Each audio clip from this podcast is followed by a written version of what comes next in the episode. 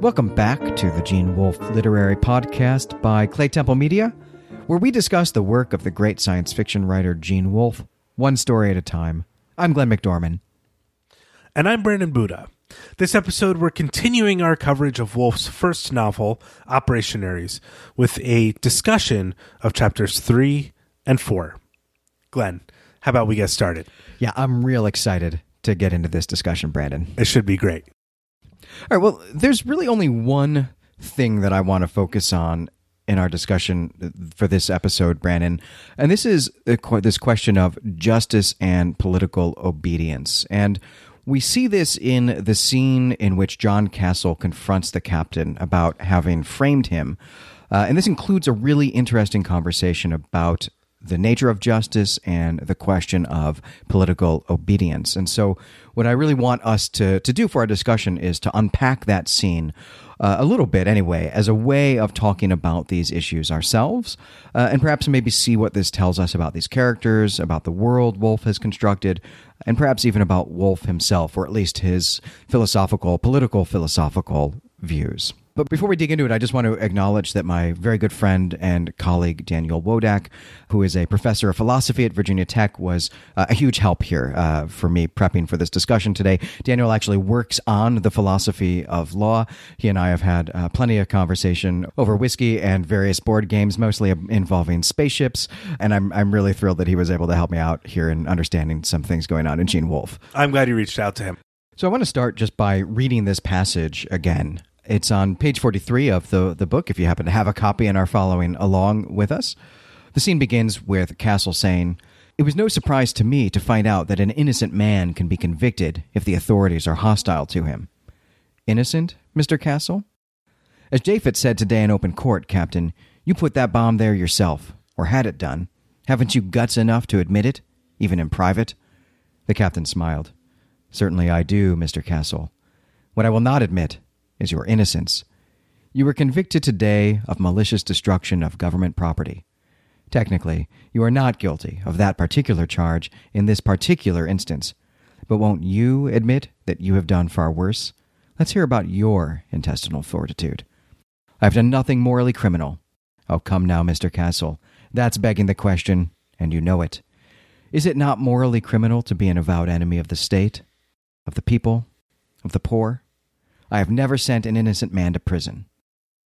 So I think to, to really get something out of this discussion, we need to empathize with the captain here, Brandon. We're going to uh, have to believe what he believes. We have to take him at face value, right? So we have to believe that John Castle is a member of a terrorist organization, possibly the head of that organization. But on the other hand, right, we also need to believe what Castle believes, which is that he isn't, that he is innocent. Uh, though we're going to return to what innocent even means here in just a bit.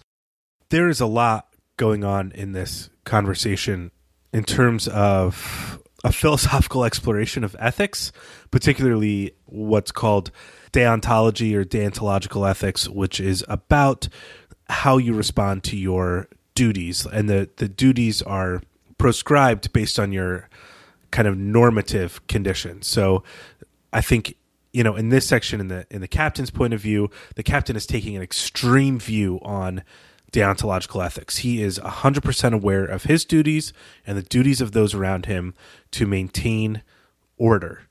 Yeah, and we're going to start with justice, and then we'll we'll have sort of a waypoint where we're going to talk a little bit about innocence, and then we'll finish up by talking about obedience or duty. But I think to start with justice, we need to talk about procedural versus substantive justice. And I'll, I'll, just give some definitions here. Substantive justice asks whether rules are just and whether the outcome of a procedure is just. And procedural justice asks whether the rules themselves have been followed. It's not necessarily taken up with whether those rules are just. It's just it is it is merely have the rules been followed. And the captain and John Castle have different views about what's going on here, right? Castle's position is that he has not been given procedural justice. The rules have not been followed, and that matters more than his actual guilt or innocence. But the captain's position is that procedural justice doesn't matter. And he himself has likely committed perjury or has tampered with evidence during this trial. And all of this is because substantive justice has been served. He believes that John Castle is guilty and he has rigged the procedure so that he is found guilty. And that's the greater good here. And this is where we get our interesting question whether a substantive injustice has been committed in the punishment of John Castle. Uh, and the answer to this, I think, can be broken down into two questions in the philosophy of law, and that's the problem of factual versus moral innocence. And then also the problem of political obedience. That is, whether we are obligated to obey laws and whether we owe obedience to the state. Those are fantastic questions. Unfortunately, justice and morals are often enforced by authorities who do not have to be just. And John has been living in such a way that accentuates his thoughts on the injustice of the whole system. And this makes him a target for these kinds of political moves. Right, and I want to I want to pick up with this this thread of morals here, Brandon, and talk about moral innocence versus factual innocence. Because I think once again the the captain and John Castle are, are almost having two different conversations here or at least they have two different two competing views not just of of justice but of innocence as well. And again let's start with some definitions so, factual innocence asks whether the accused is guilty of this particular crime, which, of course, is the, the word particular used very much in our text here. It's factual in the sense of fact, meaning something that has been done, not in the sense that we tend to use it as uh, a true thing. Uh, fact in the way that it's a Latin word that, that means something that's been done. A moral innocence asks whether the accused is morally culpable of something criminal, uh, and that can be whether or not it is this particular crime.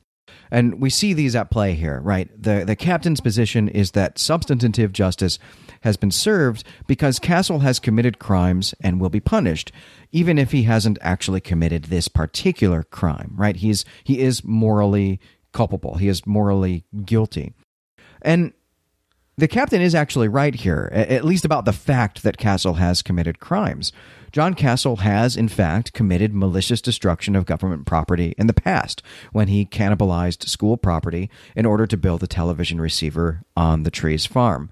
And so I think we should talk here, Brandon, about whether or not the captain is right in rigging the trial and framing John Castle. And we can and I think it's maybe beneficial both for us for our conversation, but also I think perhaps for, for listeners to make this to, to bring this out into a, an abstraction. And so I'm going to pose this question to you, Brandon. Should suspected criminals be punished even if we can't prove that they are criminals?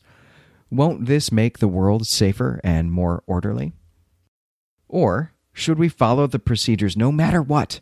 Even if that means that a terrorist goes free, possibly to strike again? These are the questions that are at play here in this text, and I think we should talk about them. Well, I feel like that first question is a little bit of a baiting question, uh, maybe perhaps unfair in our criminal justice system of assuming innocence before guilt is proven. The benefit of this is that alleged criminal actors are given a fair trial by unbiased people who aren't looking for reasons to point out their guilt to confirm their bias. This is a problem with confirmation bias. If you assume somebody's guilty, you will look for reasons that confirm that suspicion. If you assume they're innocent, you have to create a counterfactual argument. Any system can be abused. It doesn't matter what it is. But I think the best ideal for justice is that there is an assumption of innocence before guilt is proven that's the cornerstone of our justice system. It's not something that maybe happens as often as it should. I'm not involved in this, so I don't know. So, no, I don't think we should assume people are guilty. I think we need to rely on proof and that the burden of proof should be on the accuser, not the person accused. So I'm in agreement with you, Brandon, about the way that I think criminal justice ought to work. I am a, firm believer in the presumption of innocence, and demanding explicit proof of guilt in order to punish someone. But this is a question we have in our politics today, and it's a question that we've had in our politics actually for quite a long time. In fact, the reason it is a fundamental part of our Constitution is because it was an issue in the 1770s, the 1780s, 1790s, during our, our own foundational moments. And this question of whether or not we should care more about procedural justice than substantive justice, and whether we should care more about factual innocence than moral innocence is something that comes up in certainly every presidential election and probably the majority of judicial and legislative elections that we have in this country. Now, as I said, I am in agreement with you. I do think that those things matter quite a bit. But I want to press the issue as I think that it is worth playing devil's advocate here a little bit and for us to really empathize with the captain's position. Uh, the captain thinks that John Castle is a terrorist. He thinks that John Castle is not just a terrorist, that he is the ringleader of all the terrorists. There might only be four of them, but of all the terrorists in the United States. And they're actively attempting to not just overthrow the government, but overthrow the government and hand it over to a foreign power. And if, if that is something that you firmly believe, does it matter if you can prove it or not? don't you have an obligation to stop that activity? This activity that's going to jeopardize your entire society, everyone you know, everyone you care about. Doesn't that matter more than following the rules? So let me just say first that you just explained the exact plot of every season of 24, which you refuse to watch. That's true, I do. um, but let me let me continue on a more serious note here that this is the main theme of these two chapters. There's two main themes of these two chapters. The relevant one that you just brought up is that of a rational actor versus a a historical being. And this is the classic Enlightenment critique of the Enlightenment dichotomy that exists. The Enlightenment was a very important kind of intellectual revolution. One of the primary positions of the Enlightenment was that people are inherently rational. That is the characteristic of a human being is their rationality. And here we have in in these two chapters the Martians believing that they apparently have a very rational society. I think we're supposed to believe that. And that is in contrast to everybody on Earth who lives in a historical society. They are constantly bringing up the past. They are obsessed with what has happened in the past 20 years and what remains from the past. And they are they are fixed in a stream of history. John and the captain are both within this system of being historical rather than rational. I think that's really important to point out because, as you brought up, the the captain's cons- concerns, his motivation to act is not rationally founded. It is not based on a system of innocence or guilt. It's based on a system of belief, which is rooted in the second theme of these chapters, which is knowledge and authority. The captain, because he has authority, also believes he, he can act with whatever knowledge he has. He's no longer, strictly speaking, bound by the system, because he has power within the system. And so, even though he is acting within the system to enact his own personal ends, he is acting with the fullest extent of his authority, which is not also not rationally based. It's also historically based. This also comes up with John. We have a very specific moment when when John is recalling about how he talked to the militia about the gun, uh, the machine gun, John says this about it. He could not suppress a smile, recalling how he had gulled the soldiers with a plausible sounding bit of nonsense, backed by his teacher's air of authority. And this is a major theme here, I think, of how authority informs uh, norms and knowledge and behavior and even morals.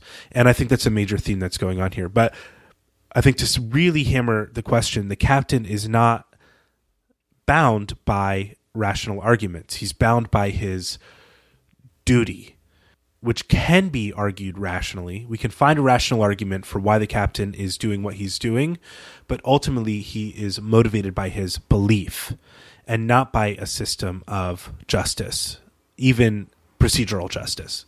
Right, and this procedural justice or these procedures for enacting justice in the society are the procedures for determining whether your belief is true or not.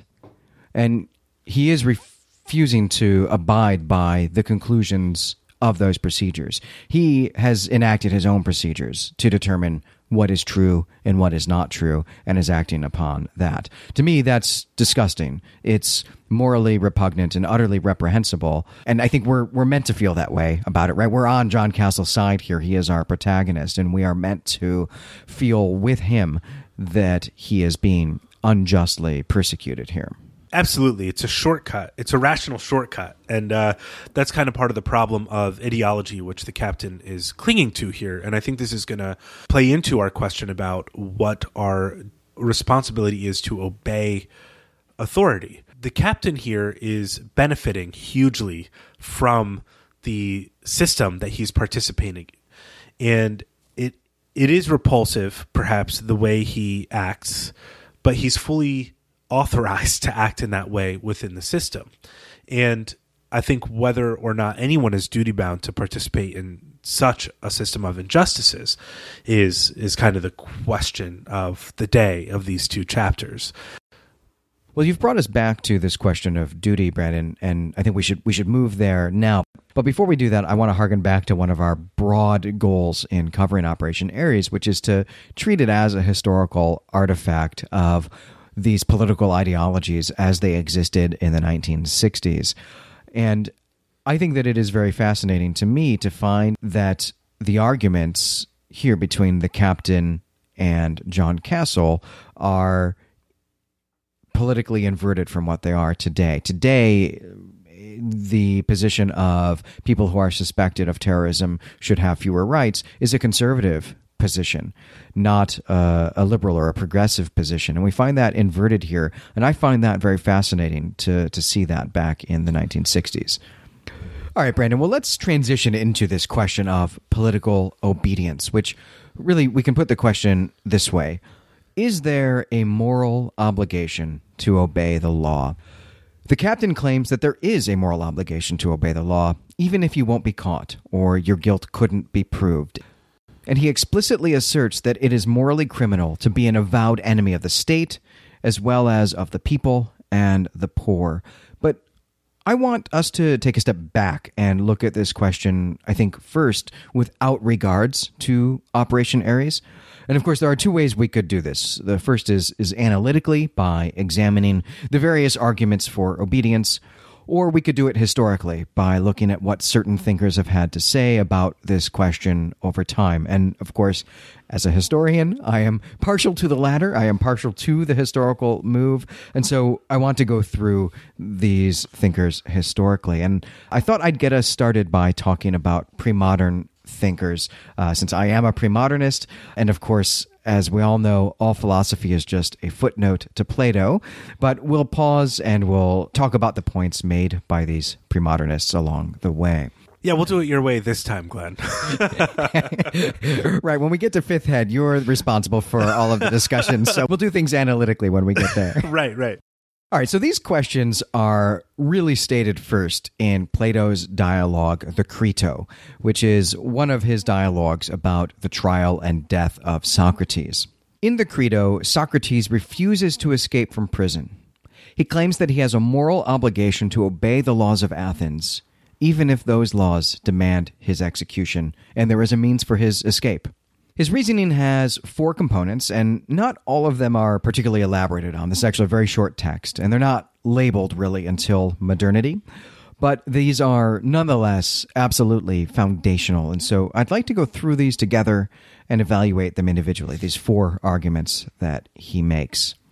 The first of these is what we would now call the social contract theory. And his argument is this By residing in Athens, Socrates has implicitly consented to obey its laws.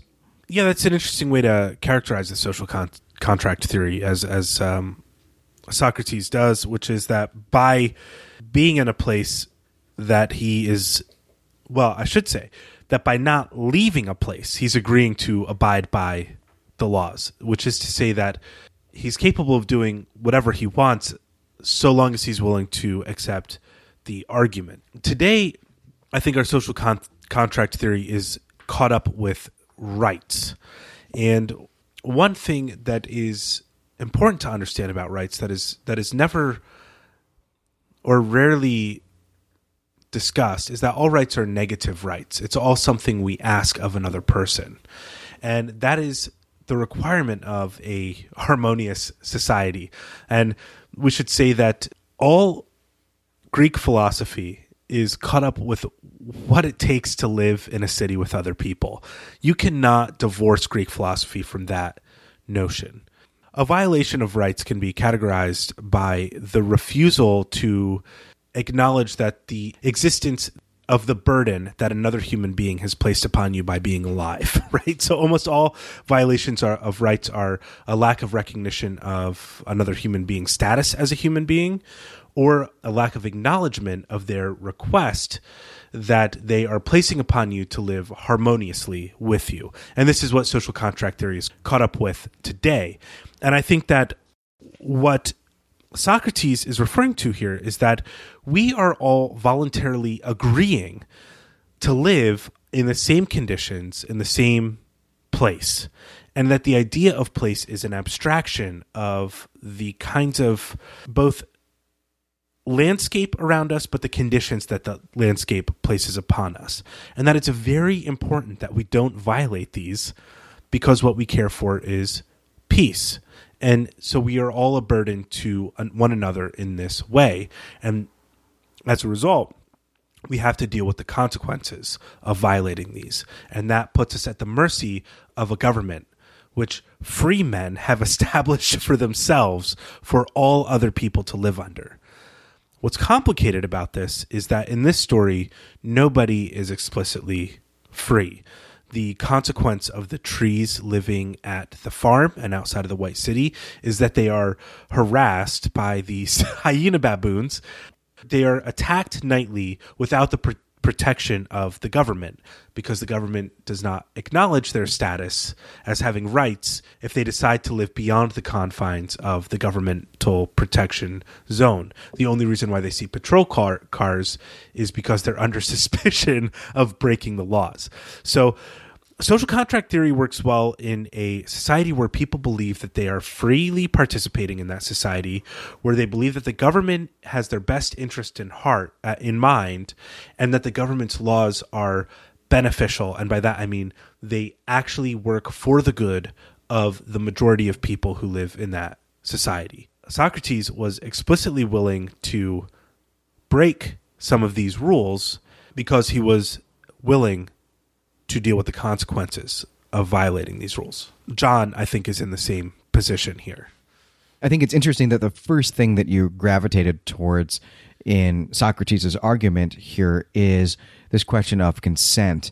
And and Socrates does present this as by residing in Athens, by choosing to reside in Athens, but you inverted it, right? To say that well what he's really choosing to do is to not leave Athens. That's that's the only way in which this is a choice. And I am really concerned about this question of consent. And I'm, I'm just thinking about the world that we live in here, the United States of 2017, the city of Philadelphia. To what extent have you and I consented to the Constitution of the United States? You might be a vampire. I'm not sure about that, but I know definitively that I was not alive at the time. I didn't sign the Constitution. I didn't elect anyone to to go down to Center City to Independence Hall and represent my interests at that convention. I was born into this. So, in what way have I actually consented to it? And moreover, we now live in a world where I can't leave. I can, I mean, I could leave the United States and go someplace, but every place I go has rules I'd never actually consented to myself. There's no frontier, there's no edge of civilization that I can cross beyond to some place where I can live by myself, by my own rules, without other people. So I'm I'm skeptical of, of consent as being a basis for obedience to laws or obedience to the state for unless perhaps you know there's a you're in that foundational generation I'm, I'm skeptical of this argument that socrates makes I guess the question you have to ask yourself is who would Socrates be without Athens? and that's the real question is that the system that he participates in is what made him. And is what created his reputation, is what allowed him to, quote, corrupt the youth because of their definition of corruption. It's what allowed his school to be founded there. Everything he did was the result of his participation within a system, and that implicit participation is what consent is characterized as. Right. That's actually Socrates' second argument here. And he and this is really what's called gratitude theory. And and, and it's gratitude because, as you say, he owes his existence and his identity to the social and institutional support of Athens. And in return for that, for that support, he owes Athens his obedience. Yeah, that's absolutely right. And we could say this that in this classical world, that identity was hugely caught up in nationality and cult worship, worship of the gods, and also maybe your status within that community. One thing that happened is that the development of these theories became more and more and more and more and more complex, became more and more and more nuanced. New rules got written. We went through two major social revolutions in the 18th century. America had a civil war in the 19th century, and then we had two massive wars in the 20th century that led to incredible loss of life. And there are a group of people who believe that part of this is the result of the development of Western philosophy to the extent that it developed. And one thing that modernity, the literary movement of modernity, was trying to respond to was answering the question of is at least one world war at the time the logical end, the conclusion of Western philosophy, which started here with Plato. And one of the one thing that characterizes modernity is a belief that our identities are more fragmented as opposed to in classical philosophy that it was a, maybe a unified thing. I remember one thing I asked one of my philosophy teachers was, is there really a difference between classical man and modern man? And he was like, that's a really big question. Just let's just get through the material today. and I've come to the conclusion that the answer is absolutely yes. That this fragmentation of identity requires us to participate in so many different types of activities in with with uh, and communities with different rules that it has actually disrupted our sense of what morality is and it's really hard to recover what Plato was talking about when he uses specifically the gratitude theory which is to say this is what made me what I am today yes, broadly speaking, I can say that the system that exists within the United States has allowed us to be sitting here recording a podcast, but we also have something like global capitalism. And so it's hard to tie back who we are and what has made us specifically to one type of practice and tradition. And Plato and Socrates were living in a time where they could tie the meaning of their identity and their identity claims simply to, and perhaps not simply, but at least to one or two clear causalities where we have innumerable causalities that make us who we are. And that makes more um, talking about ethics and morals really challenging. And I think the gratitude theory is particularly dif- difficult. Do we do we participate in household? Do we thank our family? Is the household the thing that made us who we are? I think for many of us, it's not. Is the government made us who we are? Well, for you and I, I think we can answer a little bit yes. We both benefited from the GI Bill, from our service in the military. But at the same time, our service created like we were in a weird inner circle in the military that created many like long lasting friendships whose like encouragement we relied upon to help us pick our career paths and opportunities. And so we we are existing in a plethora of traditions. And that's what makes the gratitude theory so difficult is who do we thank for who we are? Now, in the world of Operation Ares, I think again, if you're existing in a system where you're functionally a slave, you have to you have to revolution. You got to create a revolution because there's no one to thank for who you are the captain is benefiting. He can be thankful, but John is not. John is a loser in this system. the gratitude theory is in play in our own politics now, though it's less about this question of political obedience. Should we obey the laws?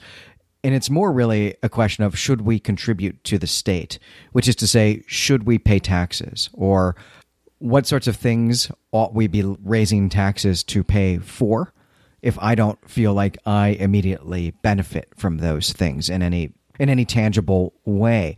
And this is kind of the it takes a village versus the I'm self made question of paying taxes. And this was a huge issue in our most recent presidential election, uh, and even actually the one before that. This question of can any of us, and you mentioned our own experiences as soldiers and as veterans, Brandon, but even if we hadn't served, the fact that we're able even to have this conversation about a 2,500 year old philosophical text is because we went to school that is funded by our state, that is uh, that is run by our state, administered by the state. We owe the state our ability to have this conversation tonight at all. All of the, the, the electricity that we're using in this room right now, we owe to the state that's created this civil society that has these things. And so that's where the gratitude theory, I think, still seems to me anyway to be applicable, uh, not just applicable, but to be at issue in our national politics. I agree. And it's been that way for a long time. I mean, Thoreau famously went to prison just like overnight for like like all he did it was a little bit halfway. Um yeah it was just a picnic really. Yeah um for refusing to pay a poll tax that was because he refused to fund the mexican american war because he had a theory of what was a just and an unjust war.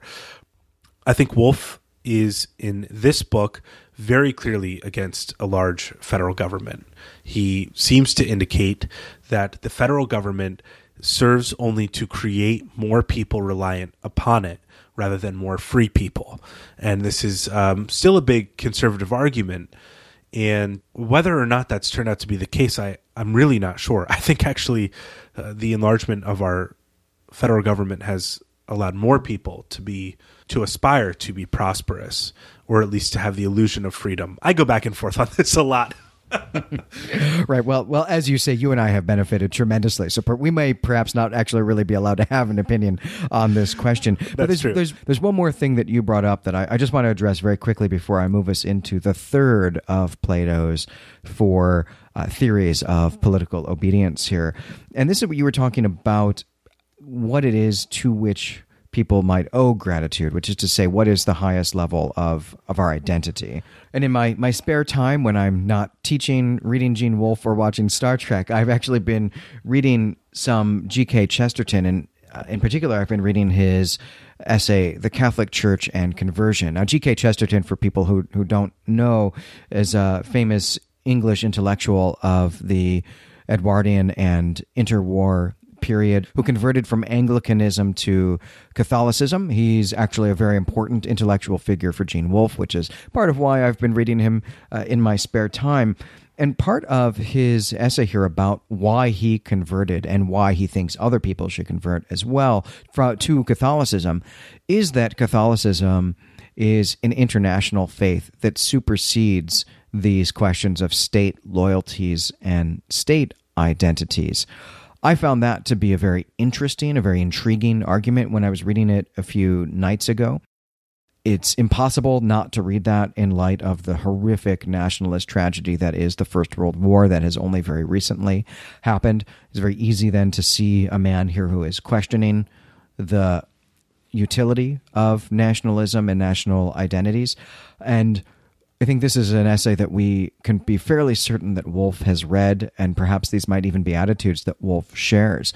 And I just wondered if maybe there was even some of that questioning of the utility of national identities, of the this questioning of the supremacy of the state here in Operation Ares from a Catholic point of view. I'm not sure that I see it. I do think we'll see it later in other Wolfe works, but I think it's something we should keep in mind what interested me about the point that you brought up is that within Operation Ares, we have no sense that there's any spiritual or religious worship of any kind or even rituals. And this means that in the captain's mind, the law and the government is the highest authority.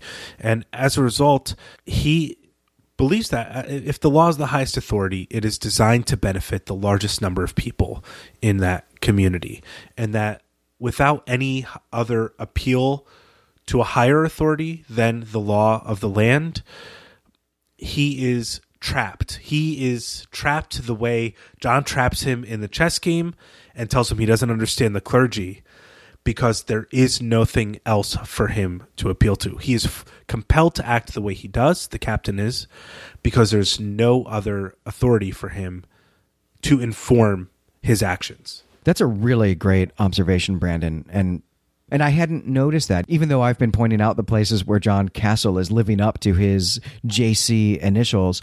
I almost didn't really notice that there is no church, no religion of any kind in this society. And this cannot be by accident. This, of course, is something that that someone for whom religion is important would level as a charge at the Soviet Union during the midst of the Cold War when this uh, when this novel's been written as being something that that demonstrates what an awful place it is that they are atheists that they have no relationship with god no spirituality. And i almost i almost had not noticed that absence. So i'm, I'm glad that you pointed that out here. Uh, let me move us along into our third or really i should say plato's third argument for political obedience for obedience to the law here. And this is what we now call fair play theory or the theory of fairness. And simply put for plato it is the argument that disobeying the laws of Athens would be to treat his fellow citizens unfairly, right? To to be claiming special privilege, the privilege of being able to run away rather than to face the law, would be doing a sort of violence, uh, or at least tr- doing a, a sort of disservice to his fellow citizens who don't have that option. I really, I really love that argument. Um, it's absolute garbage because people, people in power always uh, act the way they want to. There was a big debate, I think, in the 18th century or so in England around this. What is the role of the aristocracy? Should the aristocracy be examples to the poor? In the same way that the chivalric romances were designed to be um, examples of how to act morally for the disenfranchised, or is a more true expression of being aristocratic, doing whatever you want because no one can stop you. And this is um, exemplified in the play The Libertine, which was turned into a movie starring Johnny Depp and John Malkovich, which sure go watch it uh, if you like but the poet who was the earl of rochester who the movie the libertine focuses on and who you know a lot of english lit classes will bring up in order to highlight this argument is genuinely engaged in this question.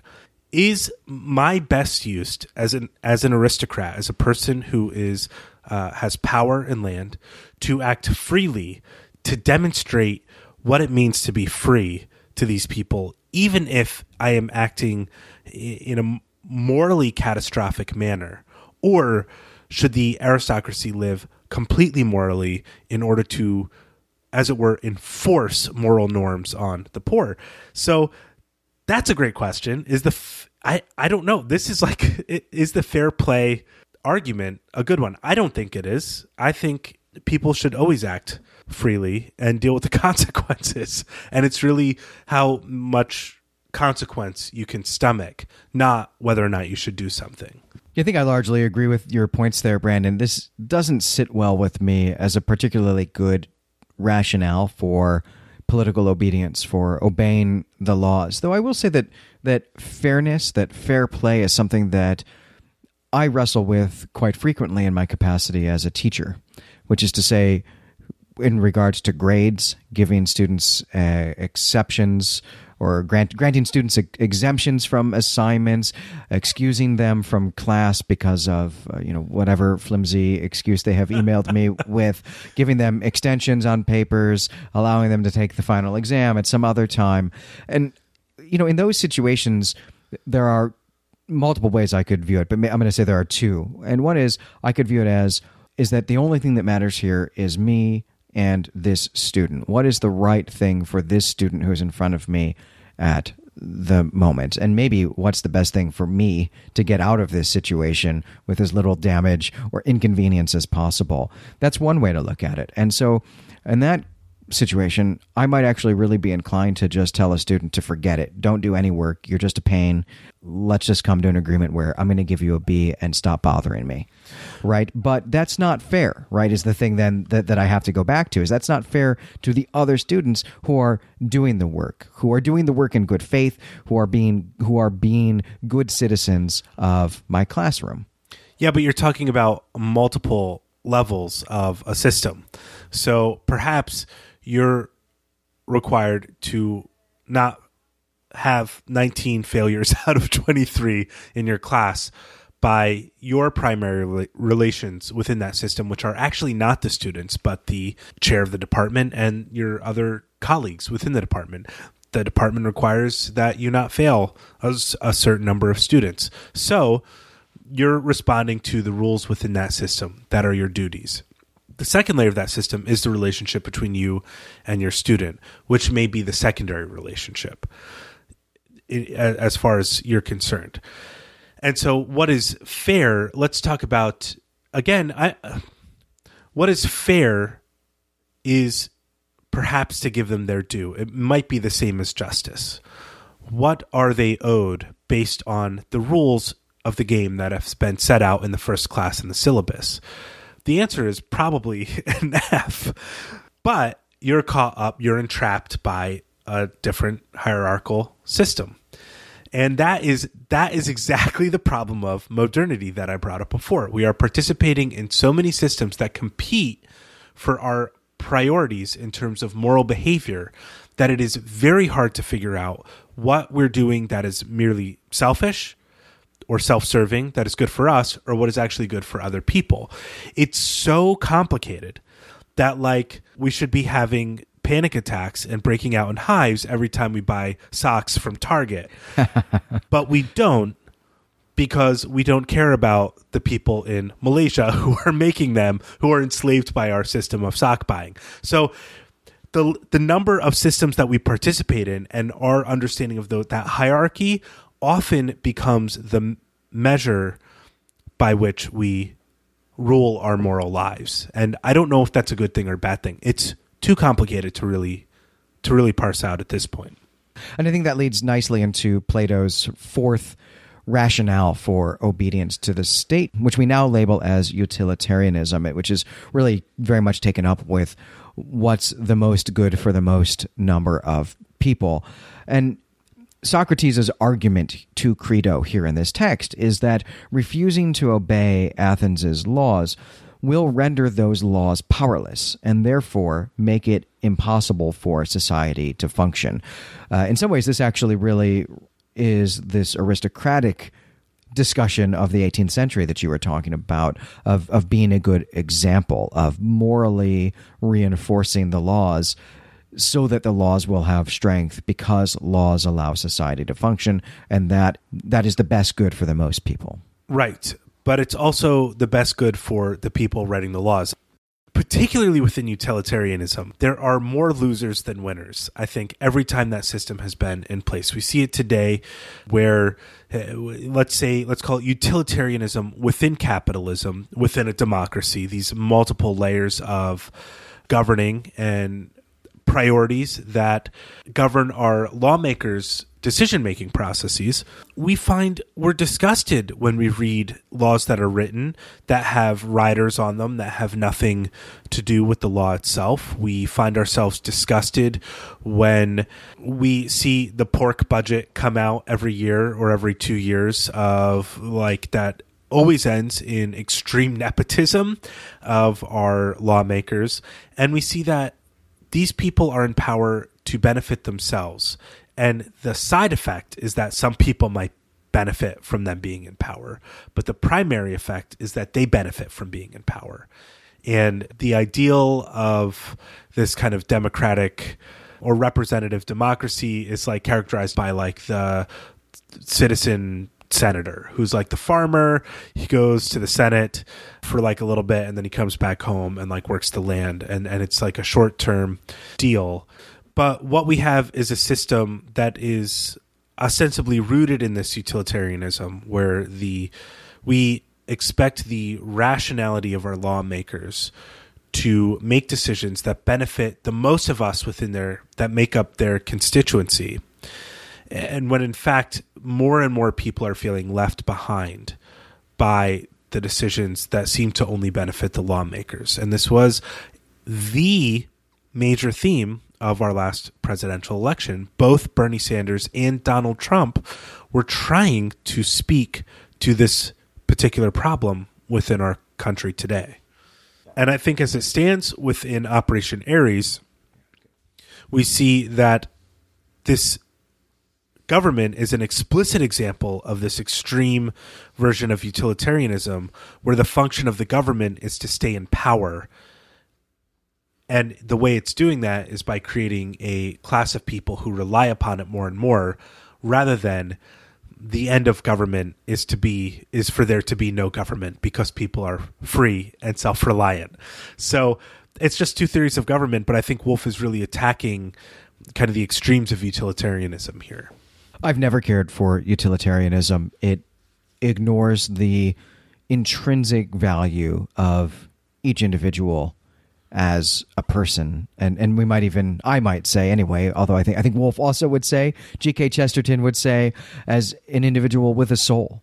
Uh, and utilitarianism doesn't take that into account. It is it is doing a sort of moral calculus that is comfortable with with losses and devalues individuals. So I've never particularly cared for it. But I also have to say I just I don't buy this argument that we have a duty to bolster laws, whether or not they are good, or to bolster the state, whether or not it is good. To me, this seems like a real perversion, even of the social contract theory that Socrates begins his argument with. Well, I think once you get to modernity and you're dealing with Kant's ethics and morals, from which most of our law system is based today, Kant differentiates between these two types of imperatives that govern moral behavior or ethical behavior, um, and these also relate to our duties. He, he differentiates them in terms of uh, what he calls imperatives, which is just a like a fancy technical word for commands. So the, there's one that's called the categorical imperative, which is kind of like the main one, and then there's hypothetical imperatives, which are maybe not necessary to follow. The categorical imperative is summed up in this way that each person should act in such a way that they would want to see other people act in that same situation. That, in other words, when they act, they ought to behave in such a way that can be universally applied as good across that behavior. This is the primary moral decision making that people should engage in. Hypothetical imperatives actually cover, which are secondary, like duties to the state there are hypothetical imperatives that fall in line with a categorical imperative, which is people acting rightly. But there are many that do not. And so it's actually your duty, your moral duty, to act rightly, even when the law states otherwise. You should always act in such a way that you would apply your action universally, even if the government says that you shouldn't. That's a great segue, Brandon, into our next category here, our next historical category, which is what does Christianity or what do Christian thinkers have to say about these questions? And this particular question of should we obey bad rulers? Should we obey evil laws? is fundamental to the development of Christian theology. So I'll just start this section, Brandon, by running through two bits of Christian scripture. And then we're actually going to look at two significant Christian thinkers, and those are John Chrysostom and Martin Luther. And we'll talk more about who those people are when we get there. So, Christian scripture, famously, infamously perhaps, supports absolutism, the absolute authority of rulers. And there are two particular passages in the New Testament that really support this. And I'll, I'll just I'll mention one. The first is in the Gospel of Matthew. It's at 22 15 to 22. Uh, and this is the famous render unto Caesar that which belongs to Caesar scene. I think everyone has heard that. The second passage comes from Paul's letter to the Romans, and I'm going to read from chapter 13, and I'm just going to read verses 1 through 2, although verses 1 through 10 deal with this question. But here's what verses 1 and 2 say Let every person be subject to the governing authorities, for there is no authority except from God, and those authorities that exist have been instituted by God. Therefore, whoever resists authority resists what God has appointed, and those who resist will incur judgment. Now, these lines, right, this absolutism creates something of a conundrum for people who want to rebel against rulers, which they might want to do for a variety of very good reasons. So, Christian thinkers, of course, had to find a way to balance scripture with the real choices that they often face, choices like the ones that you were talking about earlier. And so, I just want to move us into one of the two thinkers who answer this question. And the first here is John Chrysostom, uh, who was a late antique monk and later the Bishop of Constantinople. So he lived around the year 400. So he's pretty formative in Christianity and, and especially in how Christianity thinks about these questions. And he, he deals with questions of authority throughout his collection of sermons and also his theological tracts. And Chrysostom gets around these scriptural commandments by arguing that people owe obedience to the position of the ruler, not to the ruler himself. And therefore, if uh, some ruler is abusing his power, then Christians can and they ought to refuse to obey. So, this is a, a very important part of medieval political theory is that, that you are permitted and in fact even obligated to disobey a ruler who is, who is giving you commands that are in opposition to scripture. That's right. And the answer, the kind of scriptural backing for an argument like this comes from the book of Daniel, where Daniel and his companions, uh, three uh, Israelites, are really smart, really great people, and they're recognized by King Nebuchadnezzar, who brings them into a service. And Nebuchadnezzar creates laws about worshiping an idol. And Daniel refuses and refuses openly. It's an open refusal to follow the law. It is not rebellion. It's what we'd call today is like uh, peaceful resistance. It's it's a tactic Martin Luther King used. It's a tactic used by Gandhi. It's a tactic uh, famously promoted by Thoreau in Civil Disobedience, which is to say, they, there is not rebellion. There is simple, just peaceful refusal. And there's a lot of great theological thinkers in the 20th century who believe that this is the best way to respond to unjust rulers, Stanley Hauerwas being among them. And for Chrysostom in particular, in this time in late antiquity, the early Middle Ages, this is really a question of defining what it means to be a tyrant and defining or maybe describing, prescribing, really, we should say, what people's moral choices are in re- response to someone's political tyranny. And for him, it's very important that people are able to not just resist or disobey a tyrant, but in fact to fight against a tyrant and to overthrow a tyrant. And I think Chrysostom is going to become important here when we want to start when we once when we get back to our text of Operation Ares and want to ask about the temporary government. Well, let's zip right along here to look at another thinker, a thousand years removed from Chrysostom, who had to deal with some of these same questions. And, and this is Martin Luther, right? The, the, the, the father of the Protestant Reformation.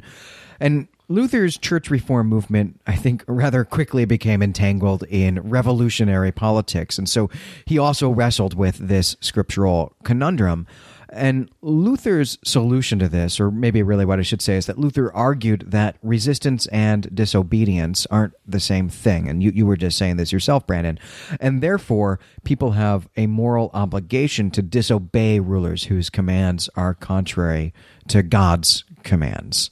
Yeah, and again, this was a major question of the 20th century, particularly within a university called Union Seminary, which collected great theological thinkers, including Dietrich Bonhoeffer, who left Union Seminary to return to actively fight against Adolf Hitler and was martyred as a result of his active resistance, not merely disobedience. He felt morally obliged to return and overthrow the evil ruler. Well, that's both the intellectual and the political world that Wolfe is living in when he's writing Operation Ares.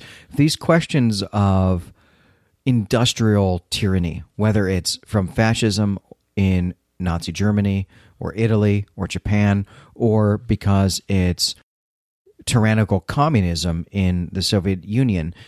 These are the things that are on Wolfe's mind as he's writing this highly political science fiction novel, this dystopic sci fi novel, in which he is asking us, the readers, to wrestle with these very questions about should we resist? Should we obey? Where does our moral duty, where does our moral obedience lie? And so I think that we can maybe take all of these sort of all of these schools of thought that we've been discussing and bring them to bear in an evaluation of first the captain's claim and then i think maybe a broader discussion about the legitimacy of the temporary government so let's start with evaluating the captain's claim. And, and, and just because we've been at this for a little while, kind of going through, I don't know, 2,500 years of philosophical history, uh, let's, let's restate the question here. So I'll just reread the last bit of this dialogue, or really what is, what is the captain's question. The captain's question is,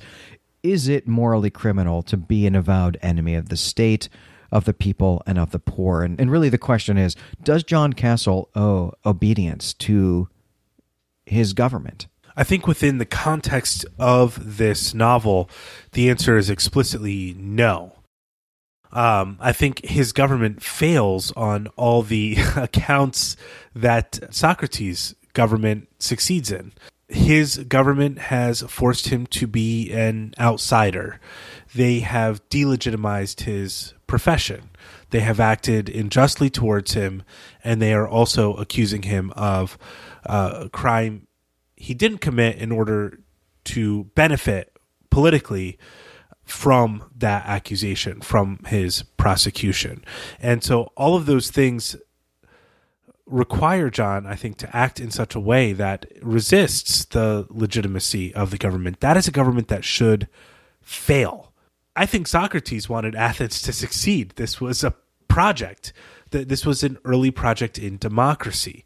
And Socrates maybe was an early victim of democracy, but he also believed in the system. This is maybe where the danger of radicalism lies, though, is that a strong enough belief in the illegitimacy of a government often ignores the benefits it provides.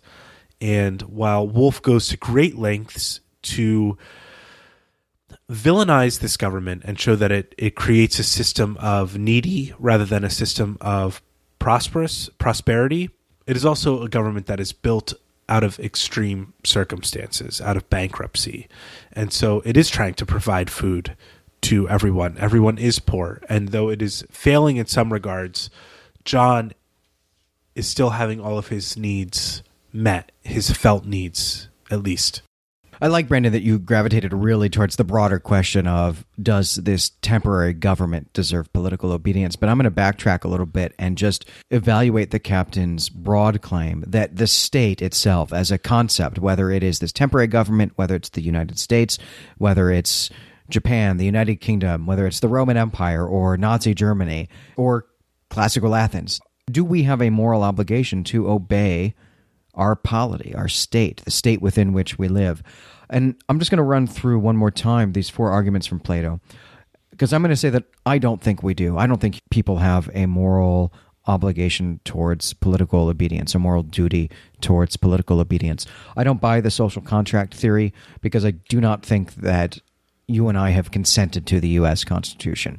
We didn't sign it. We weren't there. We we didn't elect a person to represent our interests during that negotiation. So I think that's no good. Gratitude theory.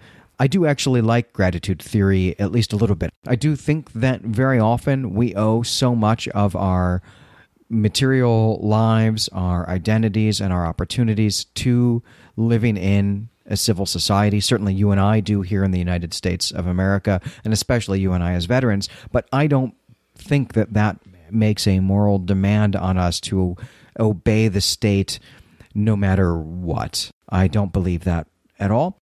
As you pointed out, Brandon, or at least as you argued, fair play theory, this notion that it's unfair to our fellow citizens to disobey the laws, that's pretty silly, and I agree with you there.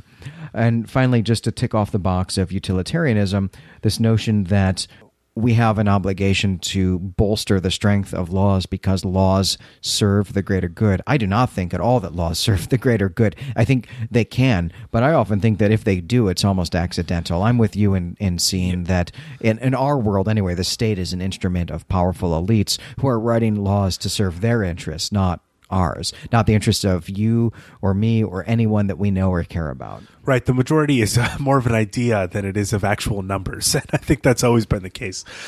Yeah. And I, I want to say one more thing about particularly the social contract theory is that the number of obligations that can be placed upon us as people is endless. Because rights are negative, the number of duties that we can be asked to answer to has no end because there are no limits to negativities. There are limits to positive things, no limits to negative things. And and that's the problem with the social contract theory is that rights being negative can be endlessly expanded and endlessly burdensome on the individual. And that is the concern with an argument about rights. It, it's why moral abstractions are really helpful. We should be just. We should seek to be just. We should seek to be merciful. I think what resonates with you about the gratitude theory is that it's something we ought to be. We ought to be grateful because so much of the world we live in was formed before we came into it. We entered into a world in progress. Uh, and I hesitate to say in progress, but I'll say it for like, or, or maybe we should say we entered to a world in media res. But yeah, the the utilitarianism is, is is the worst. I mean, truly to say that the minority are to be excluded just because they're the minority is a reprehensible moral theory. So I'm with you, Glenn, though I also don't believe in anarchy. I believe in peaceableness and I believe in order. And I think the laws ought to be reflective of what is already being practiced by a society in order to benefit the society. And I think that that was the idea of the U.S. Constitution.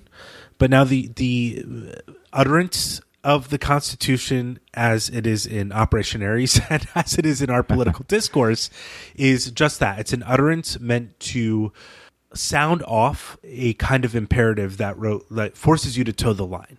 Somebody says, "Well, it's in the Constitution." If you try to cross that line, you are probably a socialist or there's something wrong with you. And anytime you try to criticize the system, if the Constitution is brought up, you are silenced.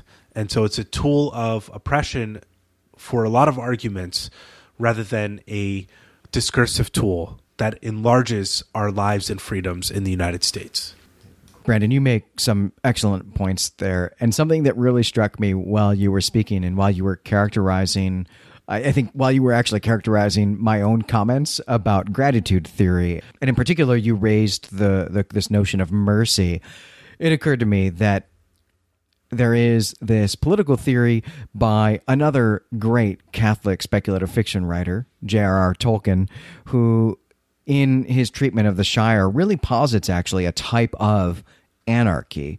And not anarchy in the sense of chaos that we use it colloquially, but anarchy in the sense of a rule of law without actual rulers. And, and, and really, what he posits here in his Shire, and I think that what someone like Wolfe might, and we may see this actually explicitly in some of his fiction, and someone like G.K. Chesterton in these essays I've been reading, these Catholic thinkers, I think, really promote a, a society of morality, a society in which people feel bonds to one another that don't have to have anything to do with laws and rules, and certainly not with rulers.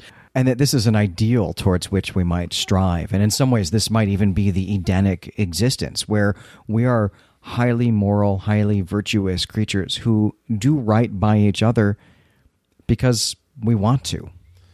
Right. And it, it ignores entirely the notion of rights because to do good is a positive thing. It's an action you take that impacts another person whose life you've taken responsibility for in some way. And and this is also the classic picture of the pastoral, the simple lives of shepherd folk, um, which is my favorite genre, perhaps, of literature of all time, because it speaks to this, because it speaks to an understanding of duty that is rooted in necessity, not in excess. And it's also rooted in the present without being concerned with the future or the past. What we need is to feed our sheep and play the flute. And what we need is to smoke our uh, pipe weed and to have our festivals and to understand how we are connected to the earth and to one another and not to be concerned about what will happen if we retire and we don't have anyone to take care of us or how the traumas of the past are ruining our present lives. It is it is a picture of simplicity within an agrarian society that we have maybe catastrophic, catastrophically lost touch with and lost a vision of. I'm absolutely on board with this utopian society you just described, Brandon, but I am going to rip us from that beautiful paradise and drag us back, perhaps unwillingly, to this dystopia that we find in Operation Ares. And I just want us to talk a little bit about, and specifically, this question of whether or not the temporary government that is governing the United States in Operation Ares, does that temporary government deserve political obedience or not? And I'm going to go ahead and exercise my prerogative here to answer the question first uh, and and say that I think absolutely not and I think on and on two levels. The first level is going to invoke social contract theory. This temporary government has absolutely no consent from anyone. It has suspended the Constitution, which is the document that we might all say, we might all agree that we as citizens have consented to in some capacity or another that's been suspended because of an emergency. And this temporary government has been around for 20 years, and there doesn't really seem to be any particular emergency that they're dealing with, right? In fact, I would say that 20 years kind of defies even the definition, the very definition of emergency. And so they are holding on to power without the consent of the governed. And so on that line alone, the answer is no. The temporary government does not deserve political obedience.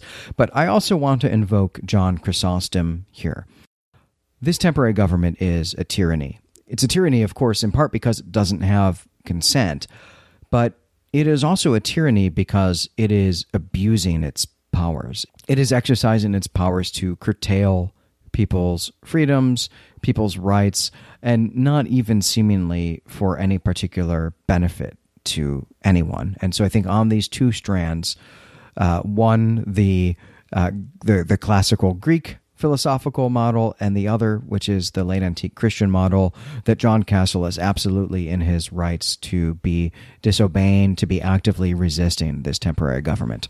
I agree with you 100% on both counts, and I don't know that I have too much to add to what you just said, except for this as you were defending your points about the illegitimacy illegitimacy of the pro tem government, I was thinking about an archetype that is wholly missing from this story that would suit it very well, and that is the archetype of the noble savage, of the person who lives outside the system, who reminds the system of what it ought to be. And this is like one of the greatest archetypes of Western literature. Um, you get it a lot in American fiction and James Fenimore Cooper in his leather stocking Tales. And more importantly, shows up in Brave New World, where you have a Christ like figure who lives outside the system, who reminds our protagonists of how they ought to live. I wonder then what Wolfe is doing in this story by not showing us anybody who's living outside of this binary system. We have the Martians who are maybe at best, I think, as you mentioned before, like viewed as a foreign power. We have John and the captain who are both wholly participating within the system as it stands. John is a rebel and the captain is a rule follower, but we don't have any third party who is who the government recognizes the right to exist outside the system. And that is something that's really striking to me now as I think about it that would perhaps benefit this story. And maybe we'll get more of that in, in more chapters. That's a really brilliant observation. And I'm going to posit actually that we we might very well get that. And I'll, I'll offer a reading here that, that might suggest that we will, which is to say that uh, often used as a noble savage in the American story is not only the indigenous Americans, Native Americans but is the American pioneer who is leaving the bounds of the United States to extend those bounds and to, to bring civilization to places as barbarous as Iowa or Utah, for example. And we might actually really think of the Martians as pioneers. These are people who are pioneering another planet. And if we think of that pioneer story in terms of the identity of what it means to be a good American, this pioneer versus the East Coast elites is often held up as a moral tale in which the pioneer represents the real democratic spirit of our founding fathers, and East Coast elites are all corrupt. That might be the very tale that we're getting. We are getting a space western here in which the pioneers are coming home. They're coming to Washington, D.C. to make their voice heard. That's a great point, and I really hope that that's the case. And I hope that the point of view shift at the end of this story indicates that we're going to get a bit of the noble savage, the person who radically underestimates their mission and condition, who is an outsider, who's able to make changes because of their status as an outsider. That's a story I'd love to see this turn into, but we'll see if that actually happens. Well, on that note, Brandon, I think that's going to do it for this episode. I'm Glenn McDorman. And I'm Brandon Buddha. You can find us and our other creative projects at claytemplemedia.com. Head on over to the Claytemple forums and let us know what you think about these questions of political obedience or disobedience. We'll be real excited to hear what you have to say. Yeah, I hope this uh, discussion really lights up our forums and uh, let us also know you th- what you're thinking about Operation Ares so far. Glenn and I, I don't think have read ahead, and I want to hear your predictions about what the kind of the story this is going to become. Next time, we're going to continue our coverage with chapters 5 and 6 of Operation Ares. Until then, we greet you and we say farewell.